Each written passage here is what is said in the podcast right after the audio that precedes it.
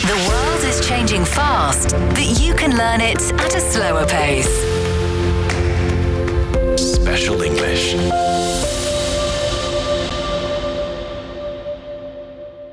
You're listening to Special English. Here is the news.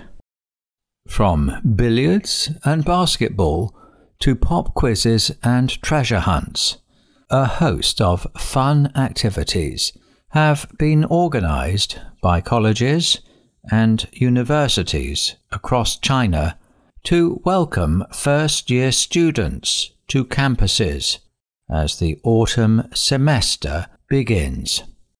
18 year old Wang Yuha never expected to be drawn into an exciting water gun fight. Soon after her arrival at the Chinese University of Hong Kong Shenzhen branch in South China's Guangdong province. The challenge organized for first year students came with a set of tasks, such as playing a round of billiards, shooting a basket, and taking pictures at a specific location, which all needed to be completed without being sprayed by an opponent's water gun. If the water hit the name tag, it turned blue, and the student concerned got knocked out of the game. Wang said she learned to work together with strangers during this team building exercise and also became familiar with the campus environment. Song Wei Jing, a first year student at Duke Kunshan University in Suzhou, in East China's Jiangsu province, attended a special fair on the campus. Different departments of the university set up pop quiz stalls, and prizes included handbags and snacks. Song was asked to list three of the five most famous mountains in China and won a fancy student ID holder after answering the question correctly. A treasure hunt greeted 18 year old Hu En-ti at the Beijing Institute of Technology. The first years followed clues through the campus to redeem prizes, including air humidifiers. She said that the weather in Beijing is sultry, and riding a bike on the campus can make people sweat. But she still found the university atmosphere very welcoming. In Tianjin, several universities started welcoming first years in the middle of August. Tianjin University arranged shuttle buses to ferry the students and their parents to the campus from railway stations and airports. Volunteers were assigned to help the students go through the entry procedures. Dalian Maritime University in Liaoning province took the welcoming ceremony to the next level. On August the 15th, the new group of students got to ride autonomous vehicles developed by their seniors. This was the first time these vehicles were rolled out on the campus. Some commented it's amazing that the first years experienced the fun of technological innovation upon their arrival at the university. This is Special English. Hong Kong residents will have the chance to see 120 Bronze Age artifacts from the Sanxingdui archaeological site during this year's National Day holiday, including many that will be displayed for the first time outside Sichuan province, where they were unearthed. Tickets to the much anticipated exhibition, which runs from September the 27th till January the 8th next year at the Hong Kong Palace Museum, are now on sale. Artifacts of bronze, jade, gold, and pottery dating from 2600 to 4500 years ago will be put on display for Hong Kong residents, giving them the opportunity to learn about the latest archaeological discoveries of the Sanxingdui culture, a representative of the ancient Shu civilization that originated in the Sichuan Basin thousands of years ago. The 120 priceless exhibits, mainly loaned from the Sanxingdui Museum and the Jinsha Site Museum in Sichuan, will be displayed in four sections depicting the art, urban life, belief systems, and origins of the Shu civilization. Among them are 23 pieces classified as Grade 1 National Treasures, including a bronze head with a gold mask and the stand of a bronze tree. The Hong Kong exhibition will be the first time that some of the artifacts will have been displayed outside Sichuan, including the bronze heads, eye shaped objects, a hybrid tiger dragon figure, as well as a jade rectangular stand with an animal face and phoenix bird motifs. Almost half of the artifacts were unearthed during excavations at Sanxingdui between 2020 and 2022, providing visitors with a glimpse of the latest archaeological findings at the site. Visitors can buy their tickets via the official websites of the Hong Kong Palace Museum, West Kowloon Cultural District, and its mobile app, as well as at local ticketing partners, including China Travel Service Hong Kong, Fliggy, KK Day, and Klook. Tickets will cost 150 Hong Kong dollars for adults, about 19 US dollars and 75 Hong Kong dollars for children, students, seniors, people with disabilities, as well as the recipients of the Comprehensive Social Security Assistance Scheme.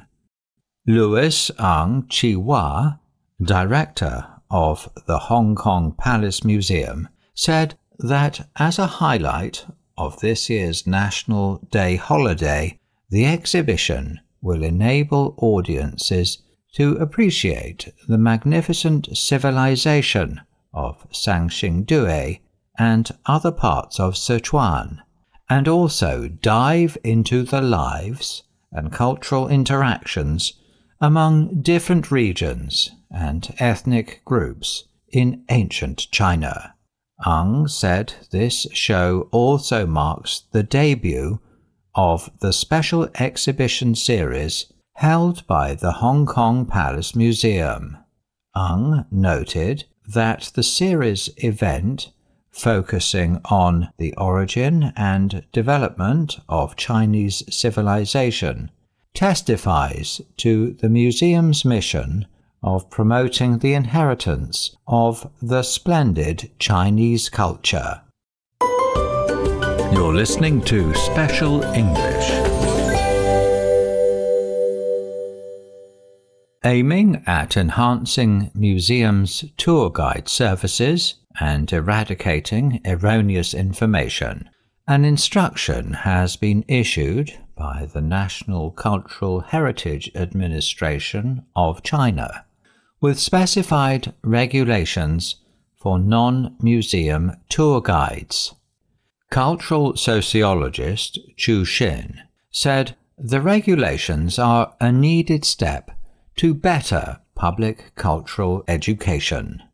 The guidance also indicates that museums should seek ways to establish mechanisms for training and assessing and certifying societal level museum guides. As to what counts as a societal level museum guide, cultural creative industry expert Yao Yu refers to individuals such as amateur history lovers, social media streamers, and tour guides. Yao said that between visitors' lack of knowledge about a museum and also the fact that some museums are having trouble providing enough tour guide services, there is a leeway for societal level individuals to run their own cultural businesses. Yao added that it is often difficult to ensure the quality of these third party services, which can often be misleading. A recent incident at Beijing's National Natural History Museum of China involved a guide delivering incorrect dinosaur knowledge to a group of primary school students. The guide was later identified as the team leader of a privately run educational group organizing events for children during the summer holiday. According to Yao, cases like this are numerous and occur with targeted consumer groups like children and also foreign visitors. The museum should have a way to cope with these misleading incidents. Listed in the guidance, museums and their related administrative departments should strictly supervise the contents provided by private guides. The museum should also carry out inspections to discover wrong acts, such as distortion of historical facts and jokes about history. Those who make severe mistakes will be included on a blacklist. Chu pointed out that this black and white list mechanism reveals that non affiliated museum guides have not been banned, but they just need adjustment. Chu noted that qualifying good private guides also has advantages such as making up for the talent shortages at museums and promoting the cultural scene among the public. Other than regulations for tour guides, the guidance also called for moderately increasing the frequency of free museum tour services. It encouraged museums around the country to host free cultural activities for the public by inviting curators, scholars, and cultural experts as guests. The guidance also suggests that local museums should make extensive use of modern technologies such as AI and virtual tours to improve visitor services. This is Special English. Amidst the gleeful giggles of his grandson, who was engrossed in playful activities close by. Shanghai resident Fang let out a sigh of profound relief. With qualified caregivers looking after his grandson in the baby house, Fang could focus on his own life, like taking classes at the senior university or reading books and newspapers. The Baby House aims to provide convenient and temporary childcare services for families with children aged under three. According to data from the National Health Commission, China had approximately 32 million infants and toddlers aged under three last year, with over one third of them coming from families seeking childcare arrangements. In metropolises like Beijing, Shanghai, and Guangzhou, over two thirds of families have a demand for childcare arrangements. In Shanghai, baby houses were launched as a pilot project in 2022. The city plans to expand the facilities to all 16 districts this year, adding some 3,200 community childcare spots. These centres are usually located within communities, making them easily accessible to parents.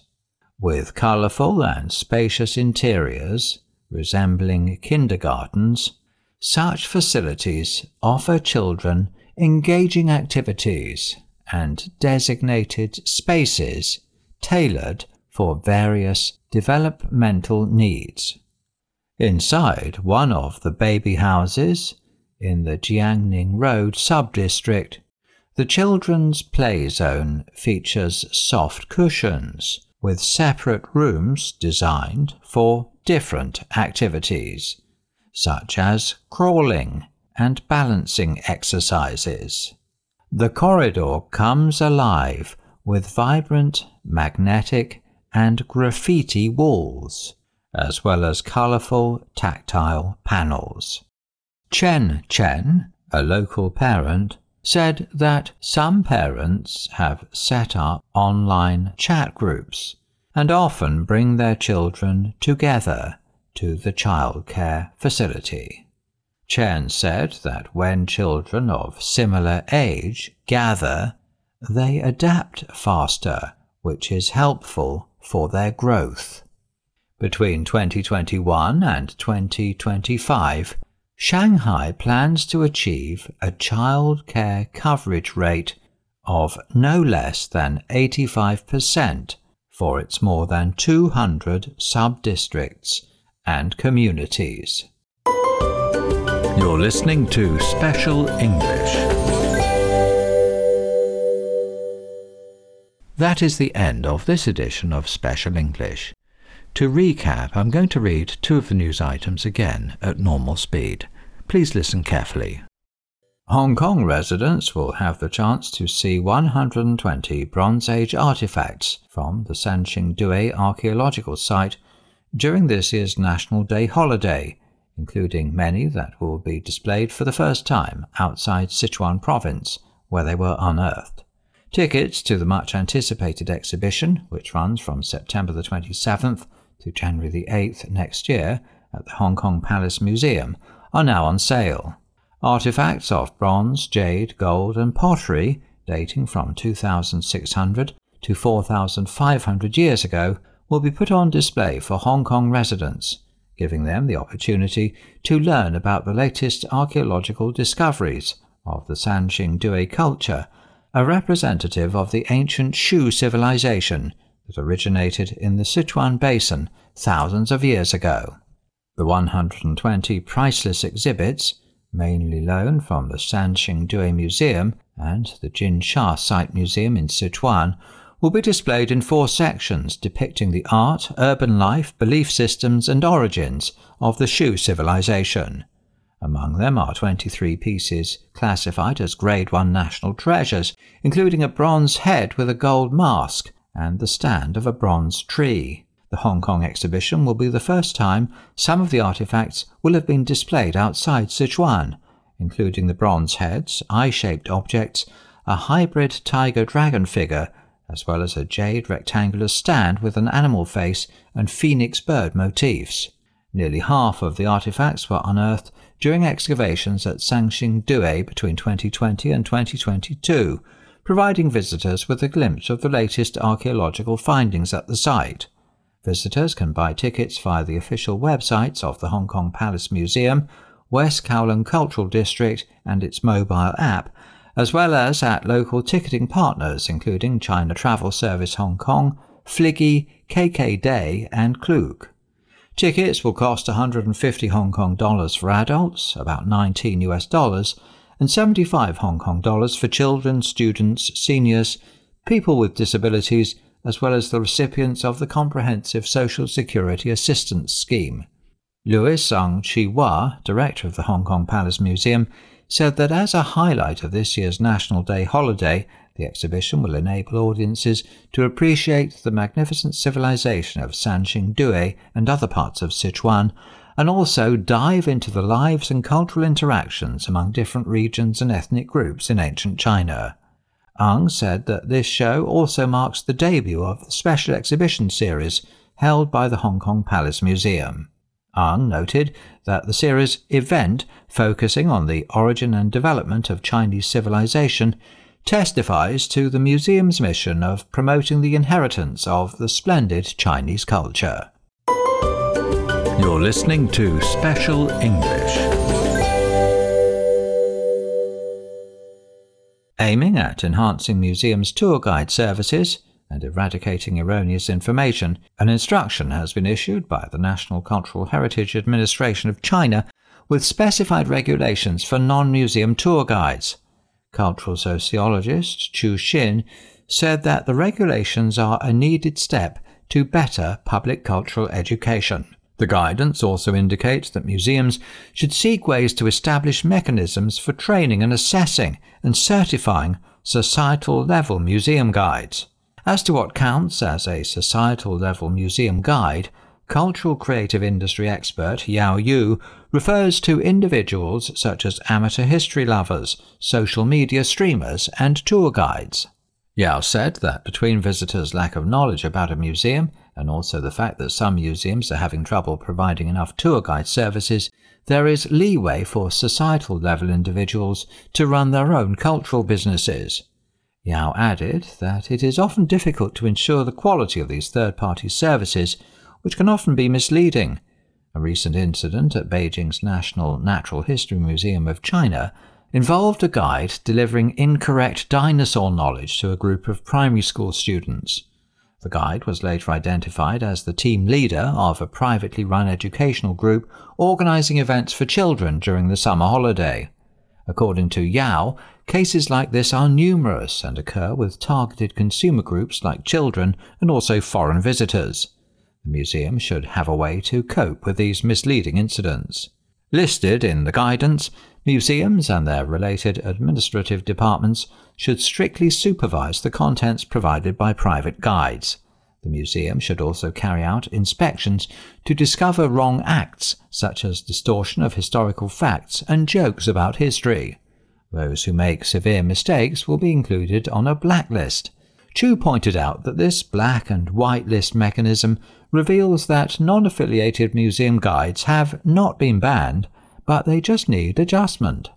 Chu noted that qualifying good private guides also has advantages such as making up for the talent shortages at museums and promoting the cultural scene among the public. Other than regulations for tour guides, the guidance also called for moderately increasing the frequency of free museum tour services it encouraged museums around the country to host free cultural activities for the public by inviting curators, scholars, and cultural experts as guests. The guidance also suggests that local museums should make extensive use of modern technologies such as AI and virtual tours to improve visitor services. That is the end of today's program. Hope you'll join us every day to learn English at a slower pace.